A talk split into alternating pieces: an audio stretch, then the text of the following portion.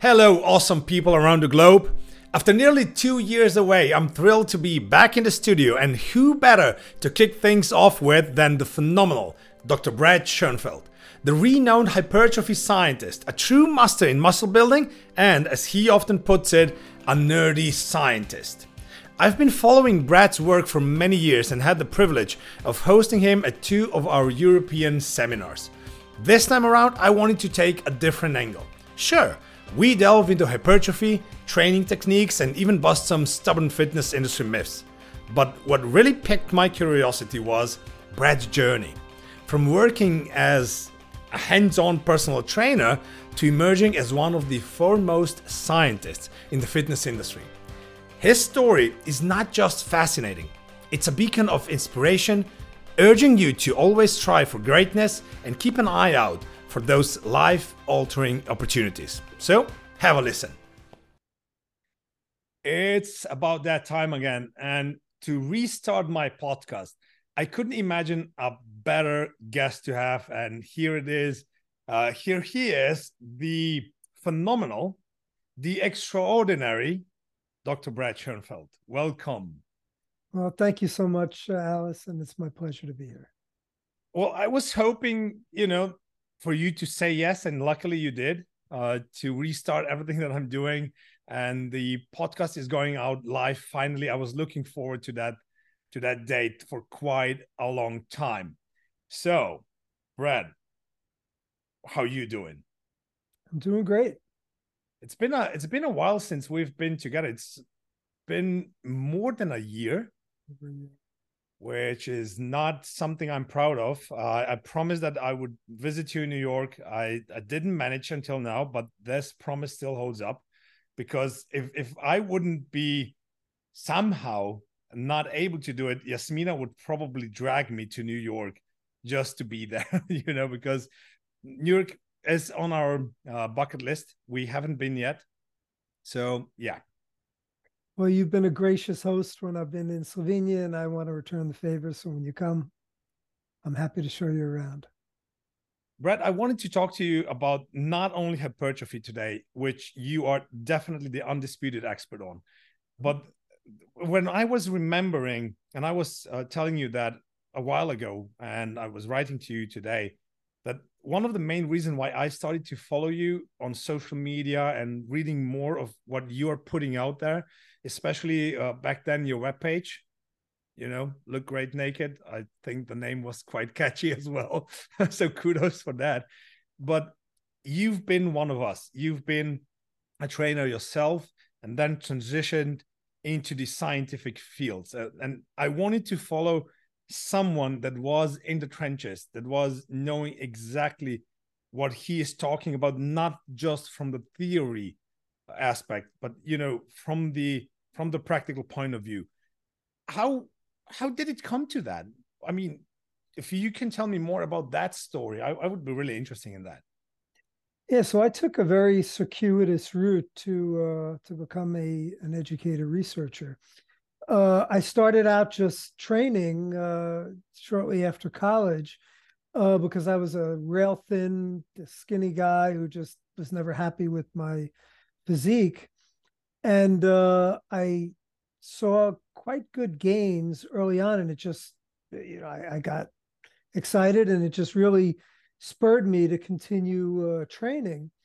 And uh, you know, when I started out, I was following the magazines, I was following the routines of bodybuilders, and uh, you know, I had certainly I didn't have great genetics, but I had decent enough genetics where I did, no matter what I was going to do, and I was training hard, I got some results. But I did find that uh, I quickly, relatively quickly, within a year or so, started to plateau. And it started me on a quest to, to be learning. And this goes back now. This was before the internet had such, we had such great access on the internet to all the information we have. Um, so uh, around that time too, when I started really getting into training, I started to then, I was kind of at a crossroads in my career where I didn't know I was out of college and I didn't know really what I wanted to do, and um, I decided that I thought being a trainer would be a good way to go. So um, by the time I was around 30, a little before, I believe, I uh, started my own training center. Before that, I was doing some training on the side and just training people in their homes. But um, I don't know how long you want to go with this, but I mean, it's a windy uh, story. But anyway, but I'll try to make this somewhat short. Um, I started, uh, I uh, opened my own training center. I started training people. And I also went into bodybuilding. I, I decided at a certain point that I wanted to bodybuild. Um, and that got me really interested in the science of it. And there really wasn't a lot of research. I ended up, it was kind of interesting that I started looking at the research and not much of it was on hypertrophy. It was most of the exercise science research at the time, this was around mid 90s, uh, was on uh, strength and conditioning. It was on getting stronger. It was on athletic training for athletics. And kind of uh, hypertrophy was the bastard child of uh, uh, of strength and conditioning. They so, some studies looked at it simply because it enhanced uh, strength. There was a relationship. So um, you know, I, I, learned what I could from it and tried to extrapolate, but um, it just sent me down this rabbit hole where I started really getting more interested. And then around uh, the early part of the 2000s or early part of the turn of the century, I got a uh, a job teaching in a vocational school for personal trainers, and uh, that really got me hooked on education. Uh, and I started, you know, kind of training. Personal training was somewhat old hat at that point.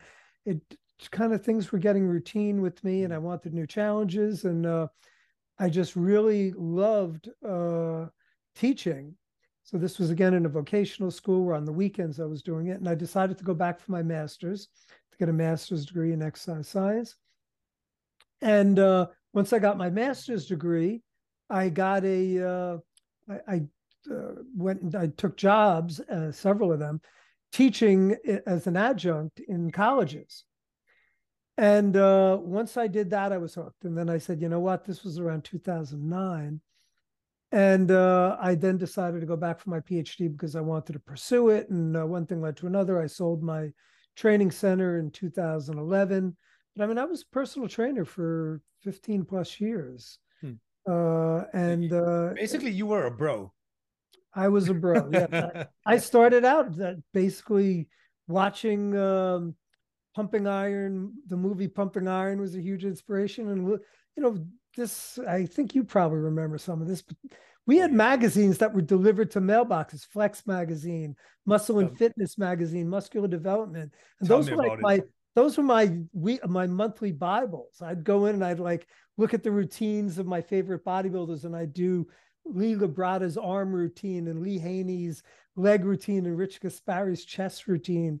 Sure. And it was uh, you know, that's how I developed uh, the my early phases of programming and certainly I've evolved from there. It's it's so funny when when I'm teaching today and I'm trying to talk about the old days, you know, because we are probably the generation that is still remembering Windows 95, right, right. you know, when the yeah, internet yeah. just got That's started. Yeah. and yeah, of course, we we all were looking just into magazines. There was nothing else. You know, when and when we are talking about education today it's it's a whole different level than we've got in the onset i've been a trainer myself for over 20 years as well you know and i was i started teaching quite a while ago uh, vocational teaching as you did and i just enjoy it but talking about the old days it just you know it gives me goosebumps because i still have some of the old magazines uh, that i truly hope that one of my daughters might pick them up sometimes and ask me, "Hey, Dad, what's about that?" But you know, even if not, I have them for my own. But it's it's it's a fun thing, right? How we can see new challenges just deriving from that because it's waking our interest in, uh, our interest in that. And do you think that the youth that you see today in personal training is getting the same way as we did? You know, getting interested, getting hooked with something like that. There are no magazines anymore. All they see is Instagram. Yeah, so I, I think it's a double-edged sword. Uh, the internet has paved the way for the free exchange of information in ways that we never could have dreamed of in the you know going back to Windows to the 90s, Windows 95 days. Um, which I remember well. Um, but the problem is, is that is sifting through the bullshit, like understanding what is quality information, what is not. And I think that becomes the problem for a lot of uh, up and comers, people who are starting, is that they really don't know enough to um, to determine what is bullshit from what is is quality information. So certainly, if you know where to look, I wish I had access to a lot of the information that we have now back then.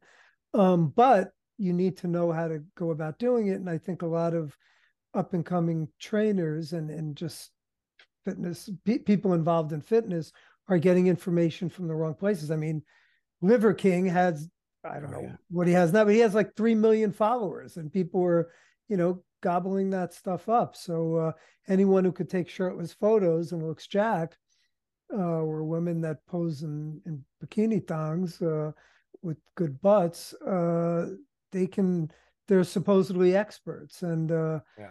But look, I, I, in fairness too, I uh, the information I got was purely from the field. I didn't.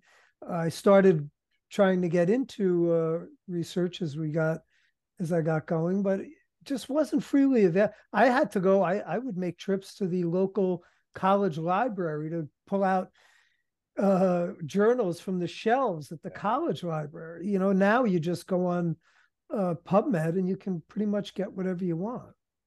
That is a good thing, but as you pointed out, the problem is how to know where to look, how to know what a quality resource is and what isn't. And I believe that even with the certifications on the market today, how do you look at those? Since you were teaching yourself, from from my experience the reason why i got into teaching was that when when i was having my own gym i was looking out for trainers and we couldn't find trainers that would be skilled enough you know to a standard that i wanted to have in my gym so we started to uh, first organize internships for them and so on. You, you know teach them to a degree where we wanted to have them. And then out of that we've developed into becoming a vocational education provider for personal trainers.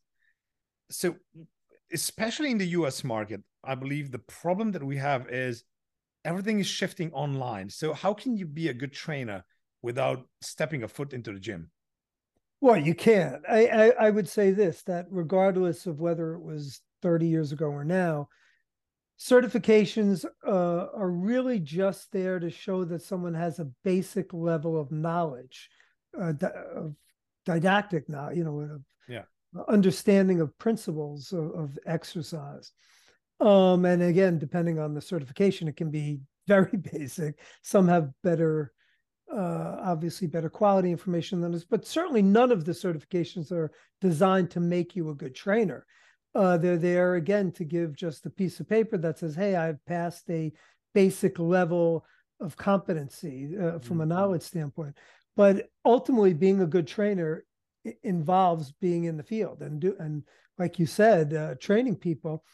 And unfortunately, if you just go in and start training people without knowing what good training is about, you can keep doing the same thing wrong for just because you're in the field too you can you can be a terrible trainer and just if you start as a terrible trainer and never make get more knowledge as to what the proper principles are, you'll be a, a terrible trainer for 30 years, uh, which which unfortunately happens. So I completely agree there should be, like you said, some type of internships.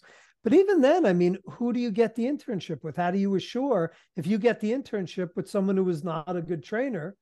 Uh, and, and again, in my opinion, from what I've seen in the gym, uh, I think there are more unqualified trainers generally than qual, at least in my opinion, than qualified trainers. So with that said, uh, how how would someone who needs an internship and then are the quality generally the quality trainers that they want someone tagging along with them? So it's a problem, uh, mm-hmm. and I, I think that is something that. Uh, really is a challenge for the field itself. Uh, obviously, personal training has the ability to have huge benefits because most people don't know what they're doing and seeking out someone qualified.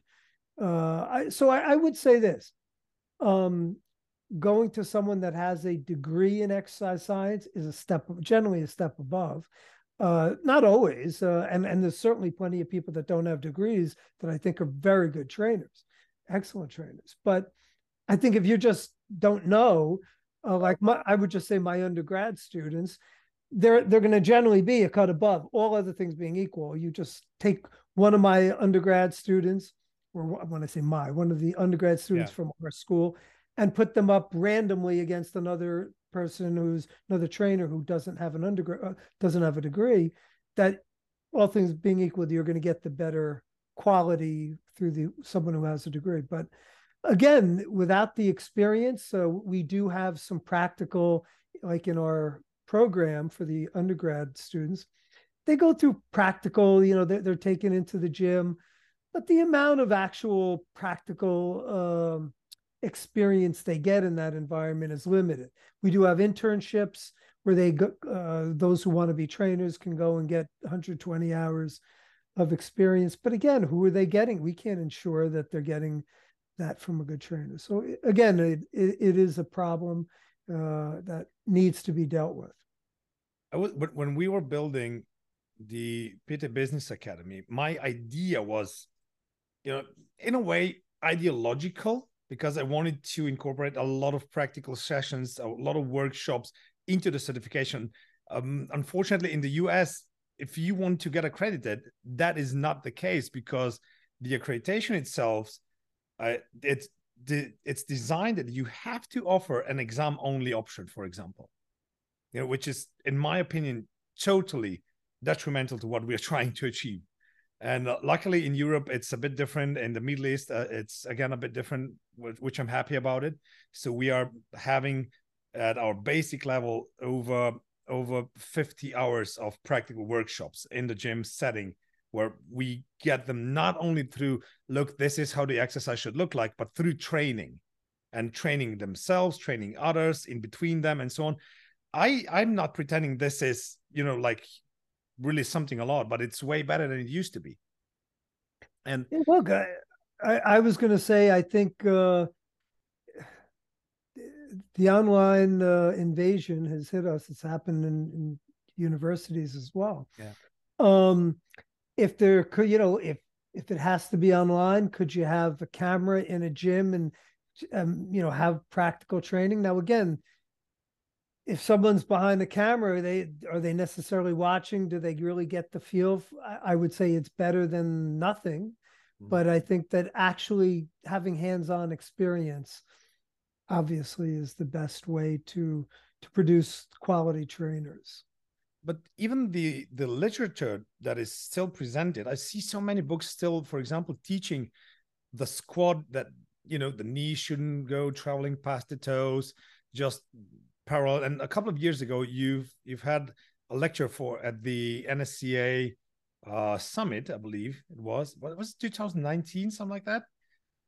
Somewhere around there about the squat, and because I watched that video a couple of times, and I really liked it. You know, because it was so well explained, and I believe that should be at least the minimum standard that we would, you know, should uphold in that in those teachings. Yeah, again, so without uh, you, are never going to get that through just a certification through through an online, you know, read a book uh, or whatever. Uh, first of all, there's how many ex there's a unlimited, almost unlimited number of different exercises you could do, yeah. so you can't can't go through each one. Um, but yeah, understanding basic biomechanical principles. Look, I, I think at a certain point, people need to uh, do their own self study. And that's another problem is that a lot of people, there's something called a Dunning Kruger effect, where when people have a little bit of knowledge, they think they're experts. It's not until you really start getting a lot of knowledge that you realize how how little ultimately you know. Uh, and that's that's problematic because a lot of these people that come out with their certifications think, ah, now I know it all. I'm I don't need to go on, and they end up staying in the same place. They're not trying to further their knowledge base. So I, I wish I had an answer for that, but uh, again, the issues with the quality training are inherent in the field at this mm-hmm. point.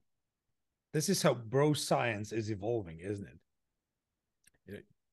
Well, I mean, bro science is gym lore being passed down to other people. So I think that is how a lot of uh, trainers are getting their knowledge. There's, there, by the way, one of the things I see, just probably the biggest mistake I see all the time, is that trainers will train people the same way they train. Everyone gets trained the same. It's not specific to goals and abilities. You know, you get a bodybuild, some bodybuilding guy who will get some fly by night certification, and he's training grandma, you know, 65 years old, never trained. He's having to do five sets of, of squats, you know, to failure and yeah, uh, and forced reps. You know, these are just it, it's um it's it's sad. It, you can we we kind of laugh, but in not only is it sad, I mean they're putting some some people at risk, some of the uh, clients at risk. So shouldn't it shouldn't be that way. And but you know I I have to acknowledge sorry about laughing, but yeah, you know the bodybuilders training grandma in such a way I understand because they want to achieve what you study, and that's hypertrophy, right? And they usually I it worked for me, it should work for grandma as well. So, but it doesn't. True. But hypertrophy, nevertheless, is one of the most wanted adaptations for any fitness enthusiast, basically. Mm-hmm. So, I, I, think you know, and it's um, it's a phenomenon on, on its own. It, it's somehow tricking your body to produce a bigger motor that is, you know, getting more fuel and everything. It's like you would be building a Chevy Suburban out of a, I don't know, out of a small Kia. So I understand that, but how did you got into research? You know, the hypertrophy, and I, I remember you talking about a seminar uh, uh, on a seminar about that. That no one is willing to pay for a research to find out how you grow your biceps by an inch. Yeah, well, at least in college age males, that's correct. So uh, I, I kind of touched on earlier that my interest in hypertrophy came out of my early obsession with getting bigger because I was this skinny kid uh, and just very unhappy with my physique uh, post post college, and um, that led me down that path to uh, to wanting to maximize my muscle development, and I ultimately ended up training, working with a lot of very high level bodybuilders. When I started working as a trainer, I uh, made a name for myself in that space and uh, started consulting with and, training with a lot of very, very high level bodybuilders, including some pros. Um, and as I mentioned, I started going when I started delving into the research when before I was actually a researcher educator. Um, this goes back to the turn of the century, the late 90s turn of the century, I started to realize how little uh, research there really was on hypertrophy that we were getting people would make uh, get, get, say that here's what here are the research based guidelines for hypertrophy and they weren't based on studies that actually looked at muscle growth they were based on like a hormone hypothesis on on tangential um, uh, findings that were extrapolated to hypertrophy, you know, a muscle protein synthesis study or all, all these types of studies. And I was like, well, we have all these studies, or we're starting to get a lot of studies on strength and power, and people don't want to study. And bodybuilding, by the way, has always been looked at this, looked at in the research field, or I shouldn't say always, at least was, because mm. it's changed a lot since I've gotten into the field, certainly for the better. But back uh, the turn of the century, bodybuilding was looked uh, askance. It was basically they thought of it as this steroid filled uh, field that we don't want to really get into that space, and and it really doesn't hypertrophy. We'll study it because yeah, there is a relationship between strength, but if we're studying strength, it's just kind of being explanatory, uh, explanative uh, about why you're getting stronger. We just care about the results. At least that was the way a lot of the researchers were, were going. Mm. So anyway, when I, I started getting to feel, I said, we need to study this. And right now I'm the kid in the candy store. Uh, so I'm researching basically all the topics that I always wanted to know about when I was a trainer and, and an up and coming bodybuilder. So and and a trainer of, of bodybuilders. So I'm uh, I'm literally now uh, in in heaven. Uh, I, I, have my dream job. So I'm uh, mm-hmm I'm studying topics that were always of interest to me. That is um, a very good thing to have. I mean, like a dream job like that. When when you are researching the hypertrophy, the hypertrophic effect of, of our body, what would you say is the most common mistake that we as trainers are, are making in a gym while training others? Hmm. Um, it's hard for me to say because I don't, I, am not involved in watching what trainers are yeah. doing. So, I mean, I could see uh, online. Um, I don't think there's one specific mistake. I think the general mistake is that people are just, like we talked about earlier, they're uh, going to, they're using uh, bro science. They're going to what bodybuilders are doing and just saying that that's the best way. And of course, if you're a bodybuilder, you have uh, certainly a high level bodybuilder, you generally going to have great genetics and usually great pharmacology, if you know what I mean. Yeah. Uh, and the average Joe who's not on gear and doesn't have the greatest genetics, they're not necessarily going to make the same gains that the pro bodybuilders. And by the way, not only won't you, it's kind of somewhat of an apples to oranges comparison, but doesn't mean that a bodybuilder, just because he's been successful with what he's doing, couldn't be getting even better results if he was doing something differently, or or she, I should, uh, to be politically correct. Yeah.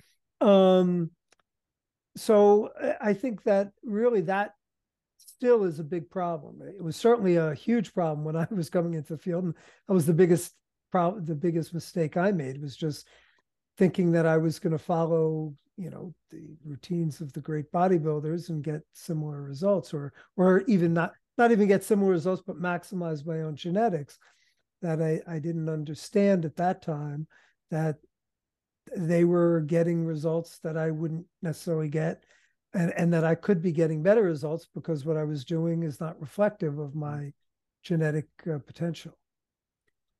Would you say that you inspired a new generation of scientists that is today next to you delivering you know way more insight into the fitness field in general i'm not sure about that but i certainly think that i have inspired uh, I, I, mean i hear this all the time so i can say that pretty confidently i've inspired a new generation of uh, of researchers particularly young researchers who want to go into hypertrophy want to research hypertrophy and it can just be seen with the amount of research. So when I came into the field, my first publications, uh, original research were circa 2010, so 13, 14 years ago now. And there's been an explosion. You know, people, I guess, started.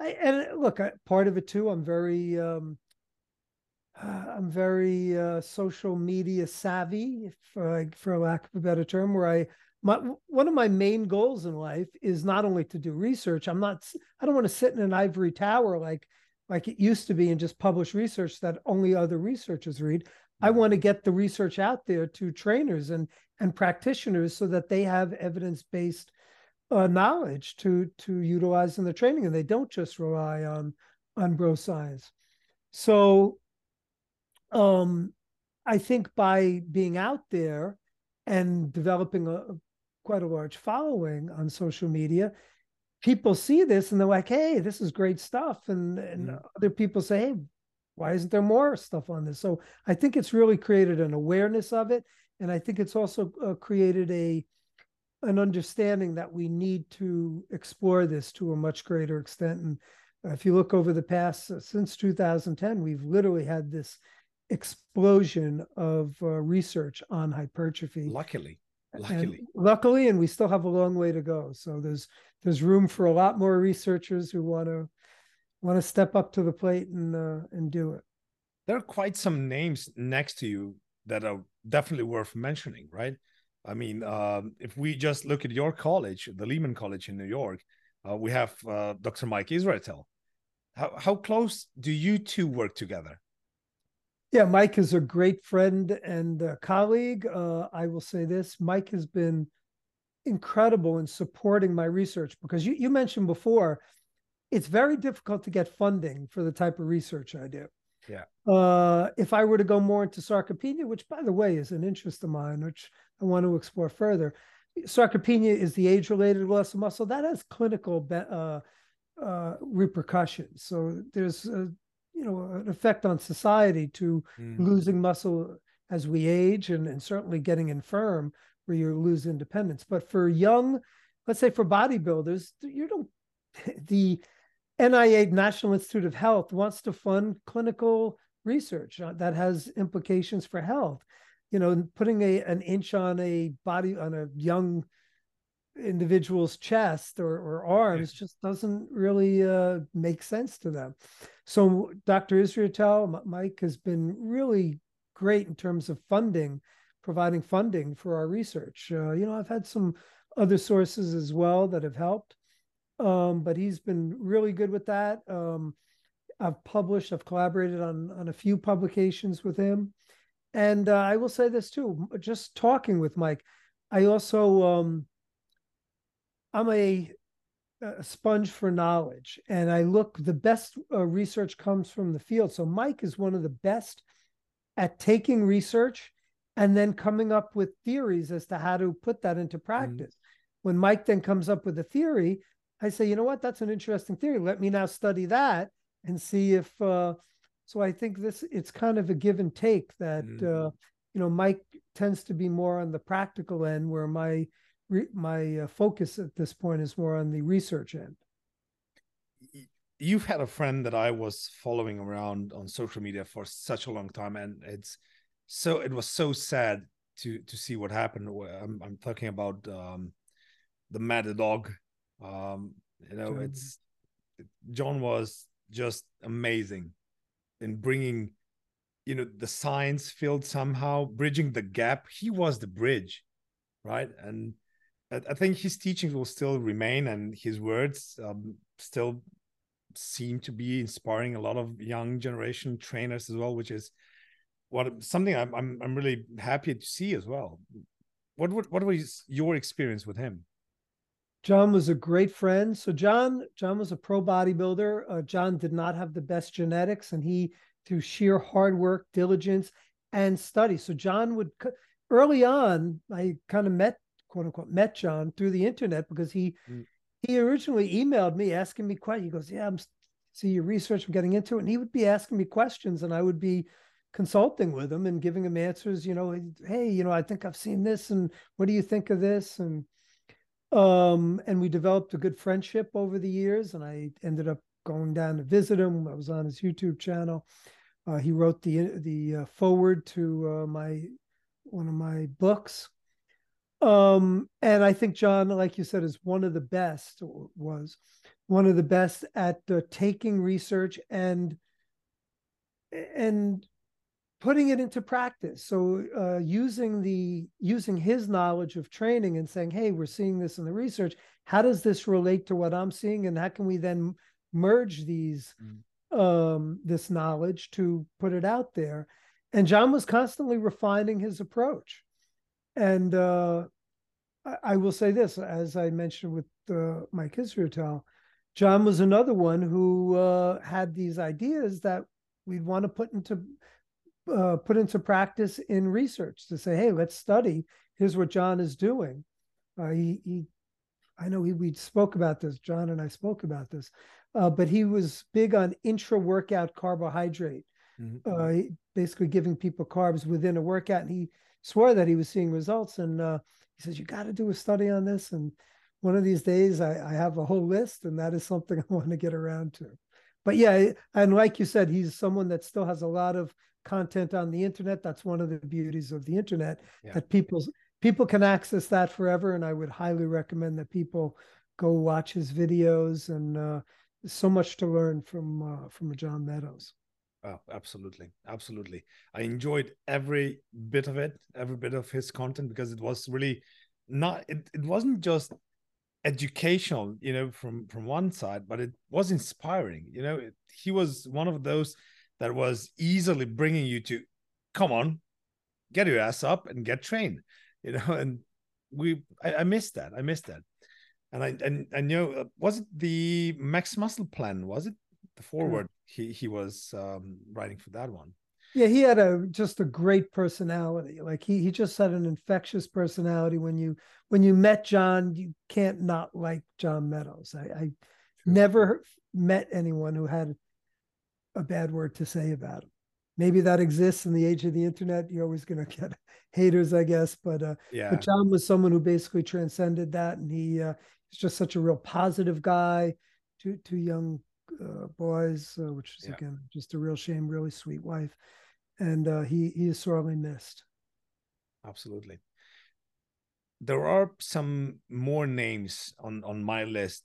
Usually, when I'm teaching and students are asking me who to follow, because otherwise they end up in the arms of certain influencers that we do not want them to listen to them. So you are number one that I'm referring to mm, to to follow. Uh, my friend uh, Dr. Brad Dieter is as well one of those that I recommend. James Krieger.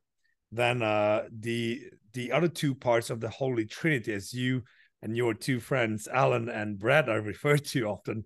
Uh, so Bret Contreras, Alan Aragon are definitely you know on my list to follow as well.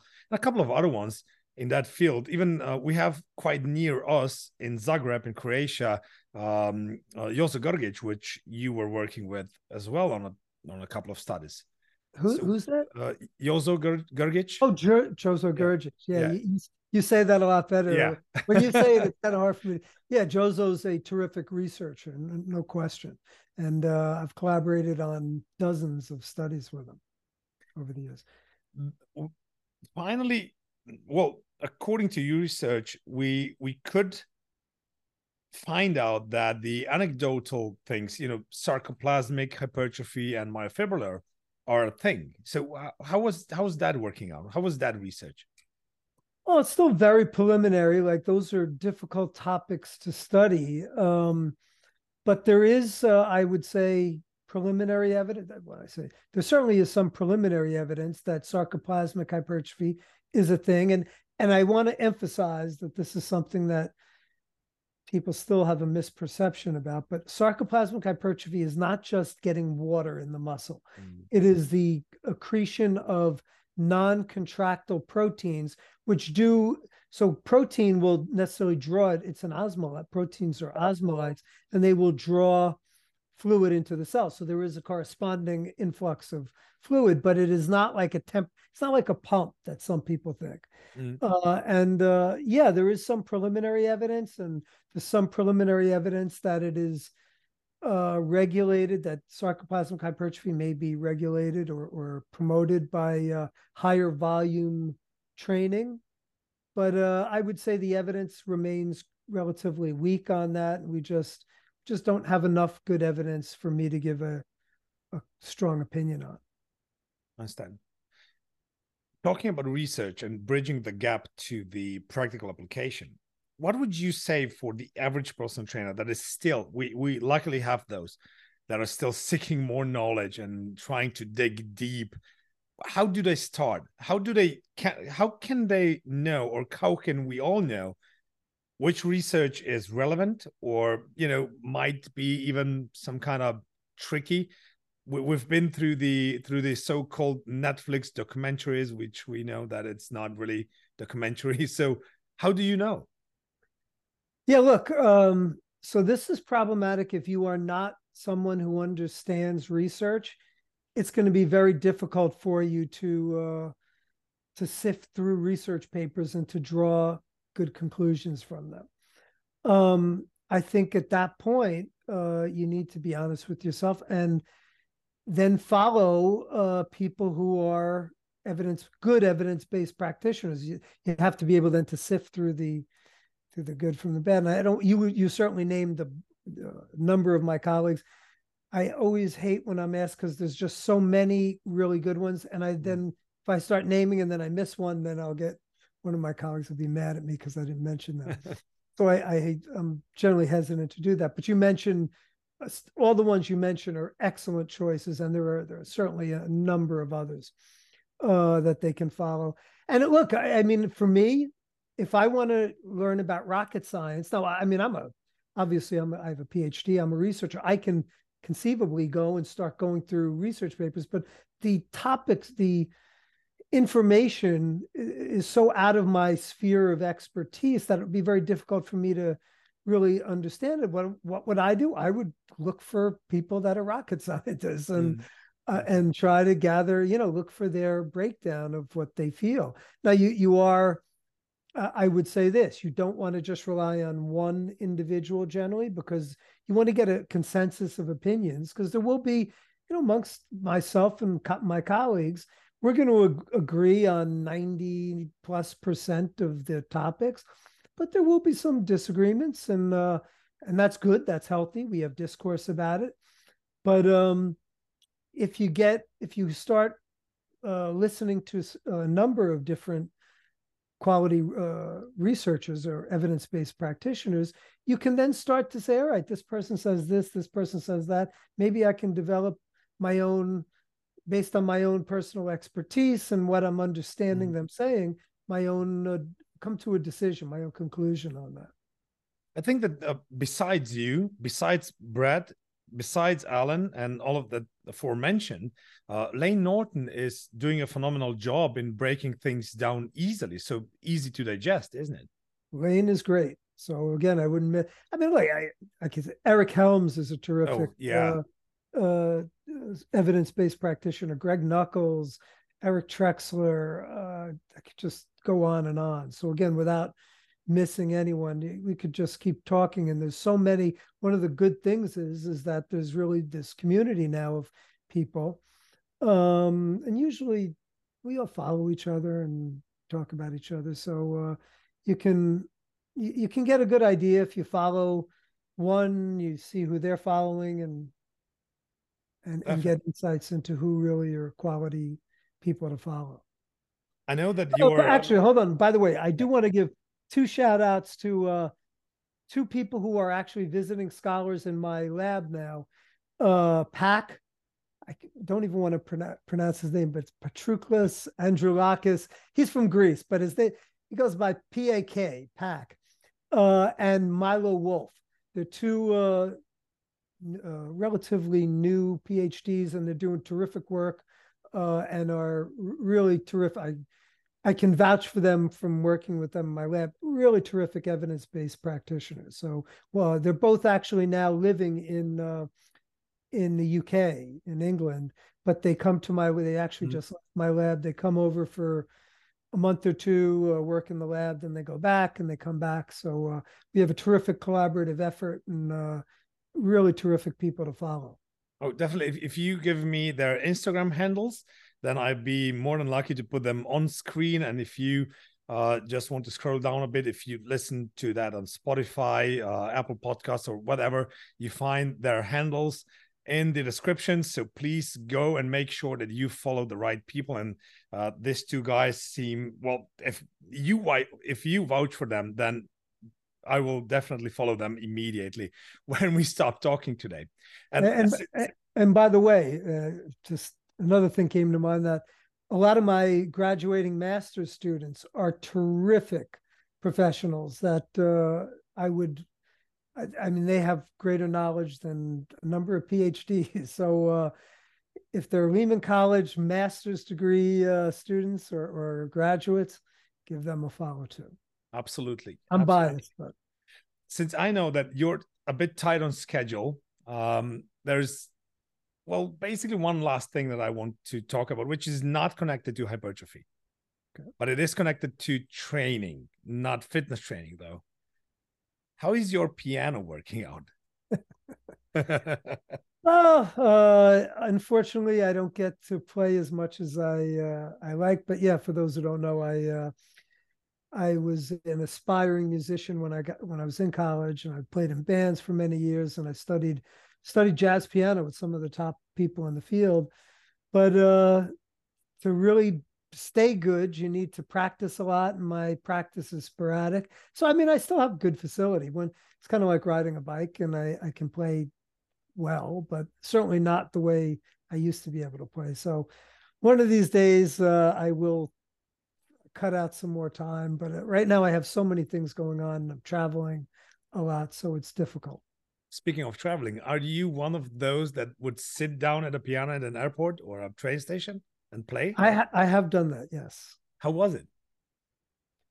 Yeah, I, I just kind of space out myself and don't really pay attention to who's around. So it was good for me. I don't know how how it is for everyone else, but yeah, I, I look when I'm in an airport and there's nothing else to do. There's why not uh, practice a little? So absolutely, Brad. Thank you so much for your time today. I've yeah. enjoyed it, and I would definitely will be um, inviting you back uh, to the podcast. Thank you for taking the time out of your day. I, it's really appreciated. Thank you for providing valuable insights and a bit of your story as well. I hope that you will inspire more young researchers to provide more the research on not only hypertrophy but everything fitness related because we need it. We desperately need it, and you know if we if you can inspire more, or if we as an industry can inspire more to be done on that field and to provide higher quality service in the field of fitness, that would be a huge success. Well, thank you so much. And again, thank you for the hospitality you've shown me. Uh, I love Slovenia and good luck with the podcast. Thank you, Brad. Thank you.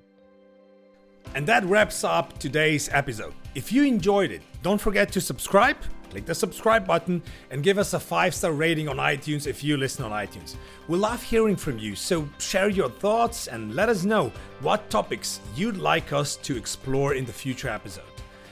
Keep pushing forward, and I'll catch you in the next episode of the Next Gen PT.